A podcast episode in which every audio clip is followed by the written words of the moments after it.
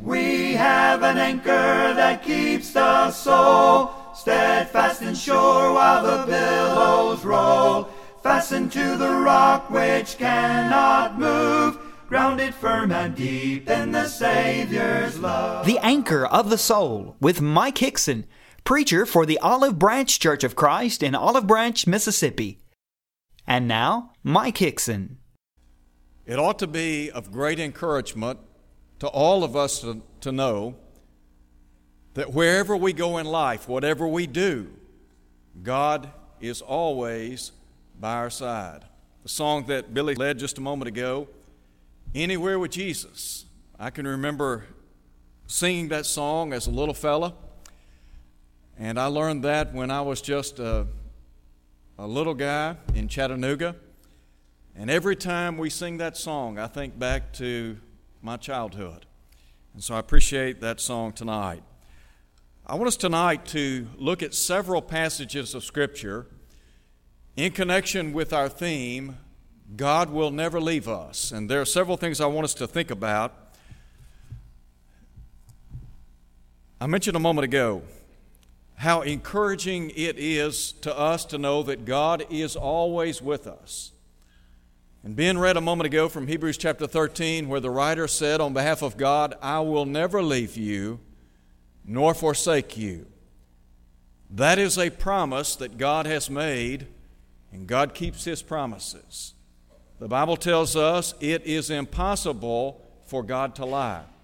So when God tells us that He will be with us, we can take it to the bank. There are three areas that I want to share with you tonight that I believe we find the presence of God.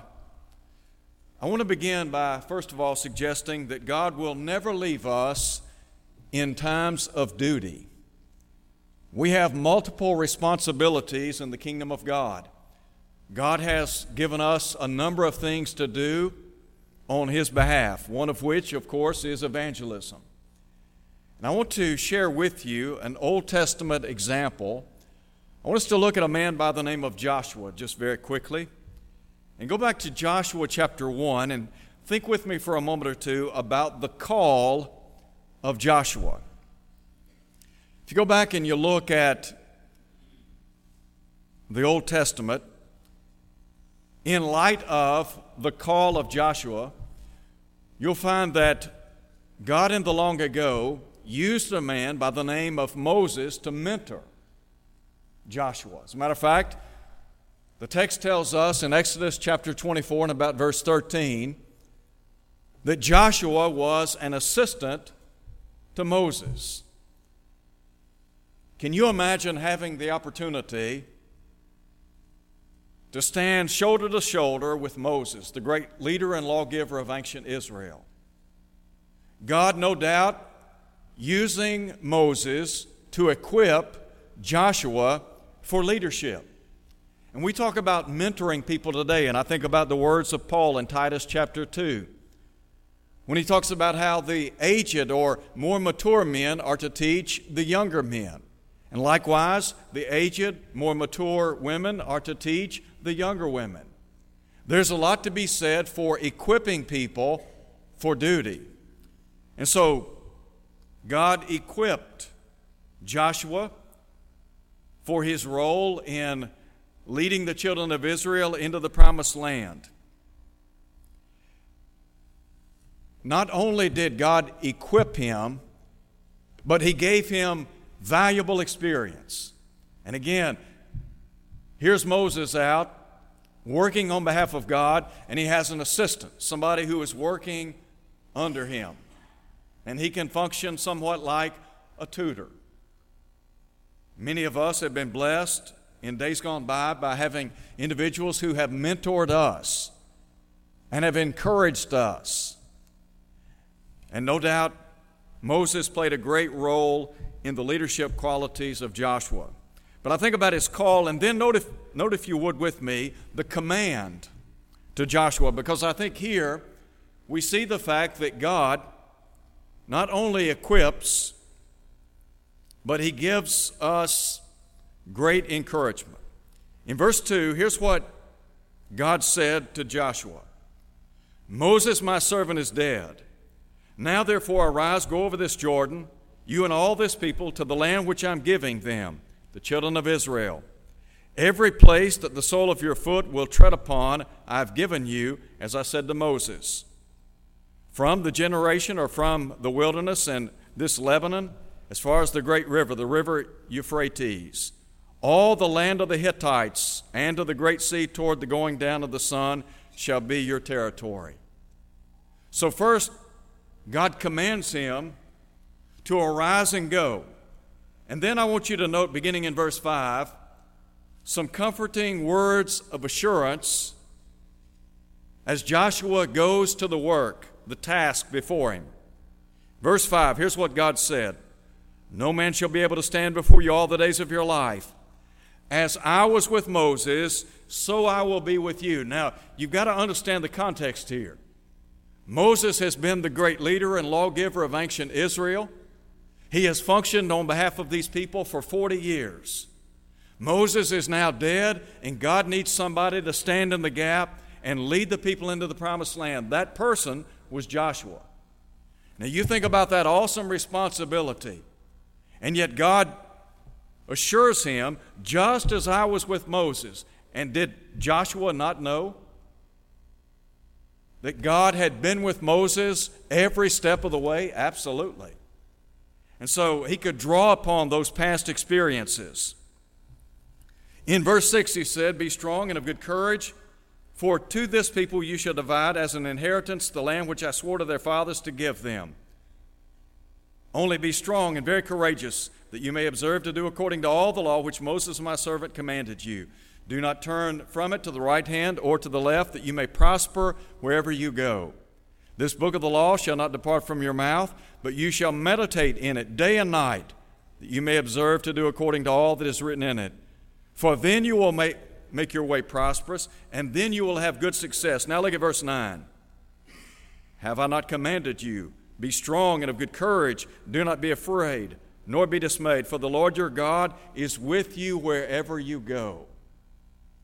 So, two times God assures Joshua, Look, as you assume this role of leadership, I'm going to be with you every single step of the way. What's the application to us? God has given us tasks, responsibilities within the kingdom of God, one of which is to reach the lost with the gospel message. And so in Matthew 28 19, Jesus said, Go therefore and make disciples of all the nations, baptizing them in the name of the Father, the Son, the, Son, the Holy Spirit. And then he said, Teaching them to observe all things whatsoever I've commanded you, and lo, I am with you always, even to the end of the age. So God is with us as we try to make His name known throughout this world. The task of evangelism is enormous. We live in a world of some 7 billion people. And just as God equipped and enabled Joshua to fulfill his work, God has given us his word to equip. He has given us the responsibility of mentoring and training younger people so that as older folks step out into eternity, the younger can fill their shoes. And so to know that God is with us, and we talk about evangelizing and edifying and reaching out to those who are in need. Is God with us? Yes. To know that God hasn't left us out here to try to make this thing happen without Him, but to know His presence is always there. You go back to the first century and you look at the establishment of the church, and not just the establishment, but infancy and growth, the rapid growth of the church. And to know that God was with those people. And by the way, the church was established during the days of the Roman Empire, and the Roman Empire was a pagan empire. And there were a lot of forces at work against the children of God, and yet in that cradle of persecution, the church grew the book of Revelation, written against the backdrop of people suffering for their faith. And yet, the assurance given to those saints in the long ago that God was with them, and He'll be with us. Second thing I want you to see not only will God never leave us in times of duty, He will never leave us in times of difficulty. I want to give you an Old Testament example and a New Testament example. The Old Testament example is a young fellow by the name of Joseph. Joseph, as you recall, was the favorite son of his father. His brothers sold him out. They sold him into the hands of the Ishmaelites and the Midianites. And the Bible tells us that Joseph ended up down in Egypt. And he spent some 20 plus years separated from his family and friends, didn't he? And yet, in Joshua, or rather in going back and looking at the book of Genesis in chapter 39, the Bible tells us three times in that chapter. First, the Bible says that Joseph rose to prominence in the household of Potiphar. And guess what? The Bible says the Lord was with Joseph. The chapter closes with Joseph in prison, maligned by his master's wife. And two times in that context, the Bible says the Lord was with Joseph. Joseph separated from the father he loved, friends and family members separated from that place we call home, the shelter of home, and yet the Bible the Bible tells us that God was with him. And then I think about the Apostle Paul. In 2 Timothy chapter 3, Paul speaks of the persecutions and afflictions that he faced at Antioch, Iconium, and Lystra. Timothy, well aware of the difficulties Paul faced in his ministry, and yet the Apostle Paul said, And out of them all the Lord delivered me. In chapter 4, when Paul wrote, about to sign off in terms of being one of the inspired penmen, he talked about how he had been forsaken by many, many people. He said, At my first defense, no one stood with me, but all men forsook me. He said, I pray God that it may not be laid to their charge. But then he said, The Lord stood with me and strengthened me. Here is the Apostle Paul in a Roman prison cell. And he recognizes that death is imminent. He said, The time of my departure is at hand. He knew that Nero Caesar would eventually have his head. And so, before laying aside the pen of inspiration, in writing to Timothy and also providing us with words of encouragement. He could say, Look, a lot of folks may, may have turned their backs on me. It may be the case that people wouldn't stand with me, but I want you to know one thing God in heaven stood with me. Now, what's the encouragement for us? The encouragement is just as God was with Joseph, just as he was with the Apostle Paul, he will be with us. I can assure you of that. There's a great psalm, Psalm 46. In Psalm 46, a lot of speculation over the background to the writing of this psalm. The psalmist said, God is a refuge and strength, a very present help in trouble. In two verses in that chapter, the psalmist said, The Lord of hosts is with us. The God of Jacob is our refuge. Think about that.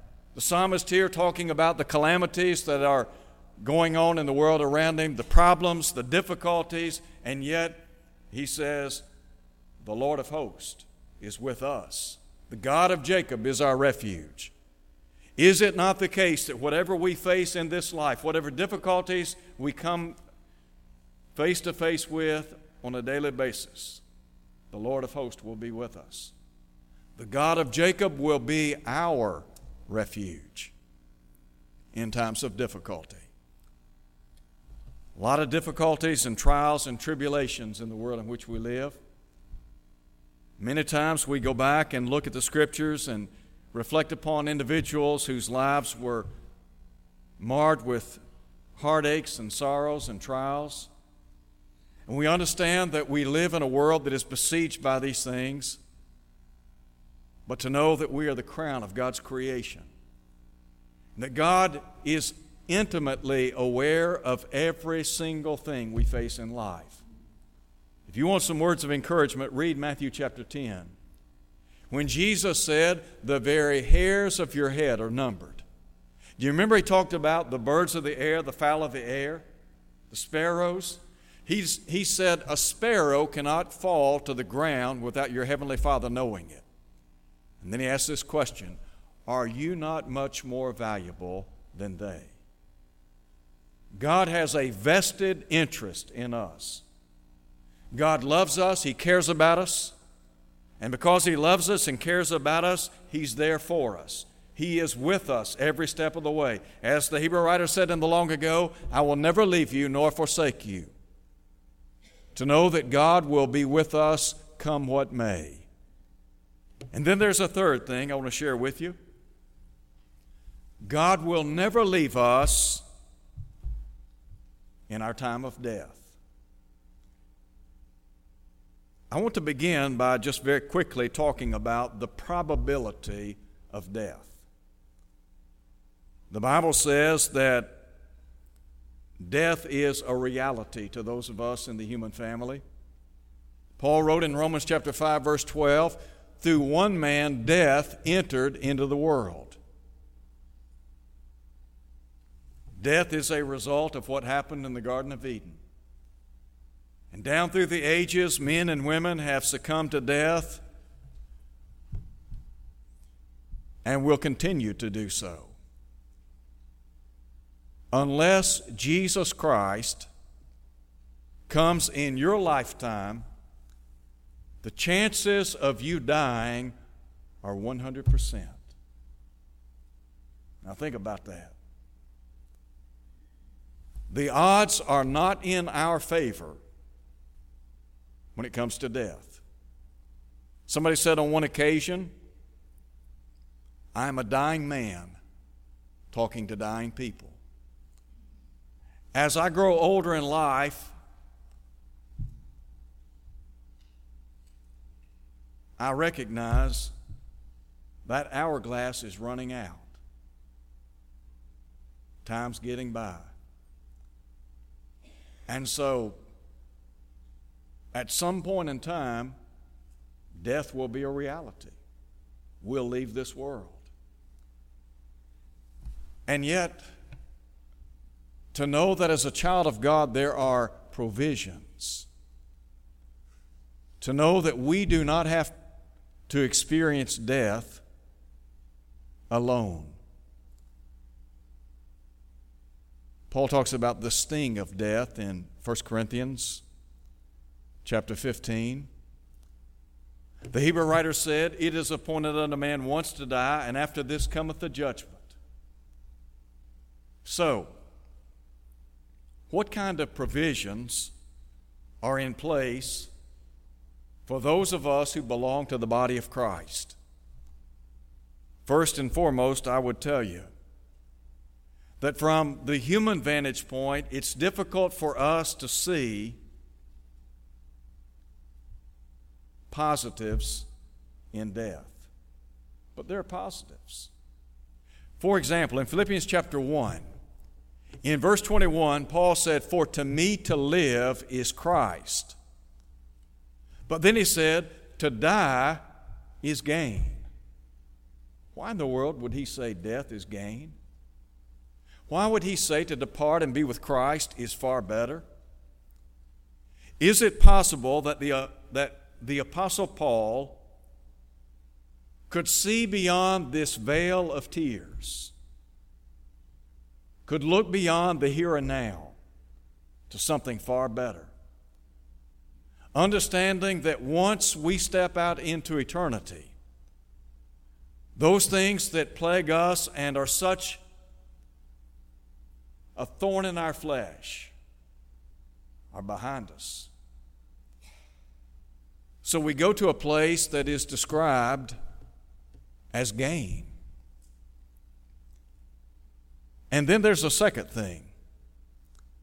The Bible tells us it is a place of comfort.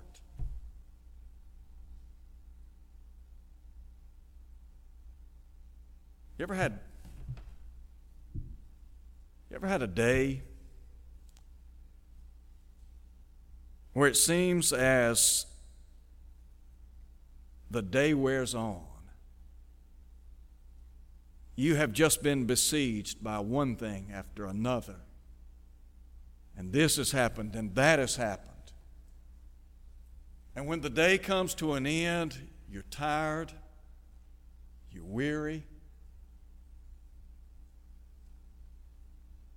you're hurting, you want some comfort. The Bible tells us that when Lazarus died, according to Luke 16, verse 25, he was in a place of comfort. There are people in our world today that have faced some things that would make angels weep. And it is difficult to comfort them but to know that one day we will be in a place of comfort. And then there's another thing it will be a place of rest.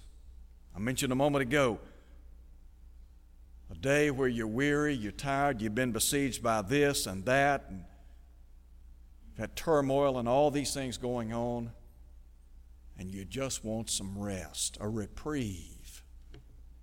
John said, Blessed are the dead which die in the Lord. Yes, says the Spirit, that they may rest from their labors, and their works do follow them. Another thing I want to share with you very quickly. I want you to turn with me. I want to look at two passages very quickly. First, I want to call attention to Psalm 23. Psalm 23. Many of us have known this, this great psalm since our childhood. I want you to listen to what David said many, many years ago. The Lord is my shepherd, I shall not want. In other words, I shall not lack. He makes me to lie down in green pastures. He leads me beside the still waters. He restores my soul. He leads me in the paths of righteousness for his name's sake. Now listen to him in verse 4. Yes, though I walk through the valley of the shadow of death, I will fear no evil. And why is that, David? For you are with me. I want you to know a child of God does not step out into eternity alone. God said that He'd be with us, didn't He? David said, I will not fear death.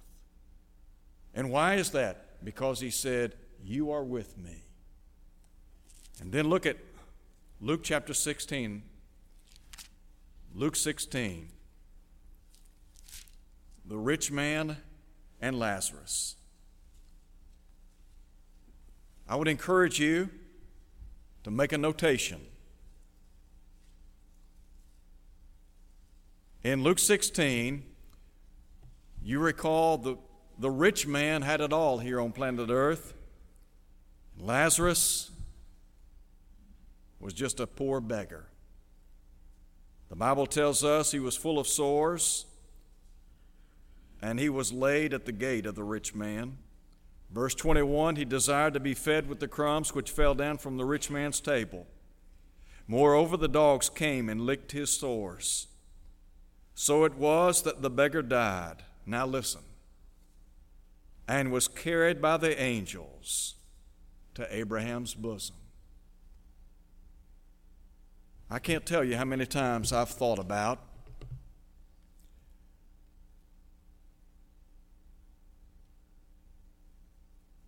I can't tell you how many times I've thought about people that I've known and loved that have stepped out into eternity. And I have been left with the awesome realization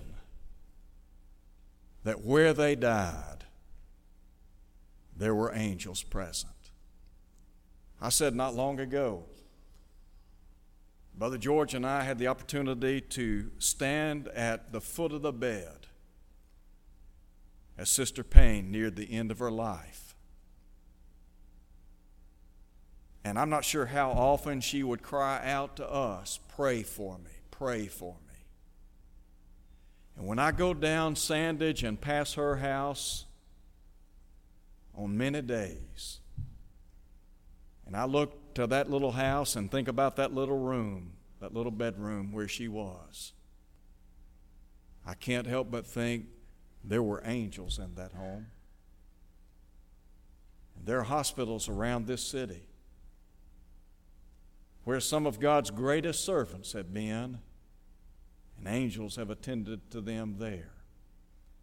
So I want you to know when you face death, you don't need to be afraid and scared and worried.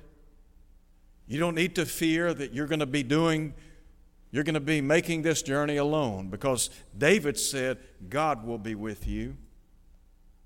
And Jesus said, the angels will bear your soul to the Hadean realm, to paradise.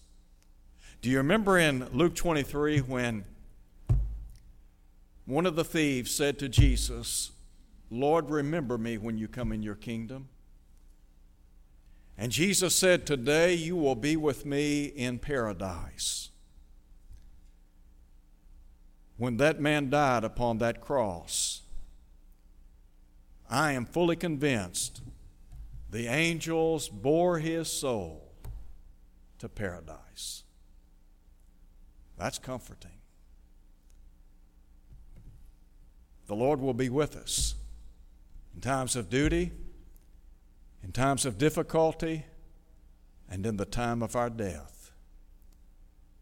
I hope and pray that when we study, when we study things like this, that it encourages us to know that there is a God in heaven who is always at our side. Won't you pray with me? Our Father in heaven, we're grateful for your presence in our lives. We're so grateful to know that in life and death, that you're always by us. We ask at this time that you bless each and every person here. We pray for those who are struggling, to those who are hurting. We pray for those who have lost loved ones. Give them the comfort that only you can provide. And may we always look to your word for strength and guidance. In Jesus' name, amen. If you're here tonight and you're not a Christian, I want to encourage you to come to Christ, believing with all of your heart that Jesus is the Son of God the Bible tells us faith comes by hearing, hearing by the word of God, and if you if you believe the gospel and you put your faith and trust in Jesus and repent of your sins and confess his name before others and then are baptized into Christ, the Bible assures you, assures all of us, that God will wash away our sins, Acts 22 16. And the assurance is God will put us in the church, Acts 2:47 and that if we're faithful until death, there is a crown of life awaiting us. Thank you for listening to the Anchor of the Soul. Your speaker has been Mike Hickson, preacher for the Olive Branch Church of Christ, located at 9100 East Sandidge Road in Olive Branch, Mississippi. To hear this lesson again, go to olivebranchchurchofchrist.org. Tune in next Sunday for more of the Anchor of the Soul. The Fastened to the rock which cannot move, grounded firm and deep in the Savior's love.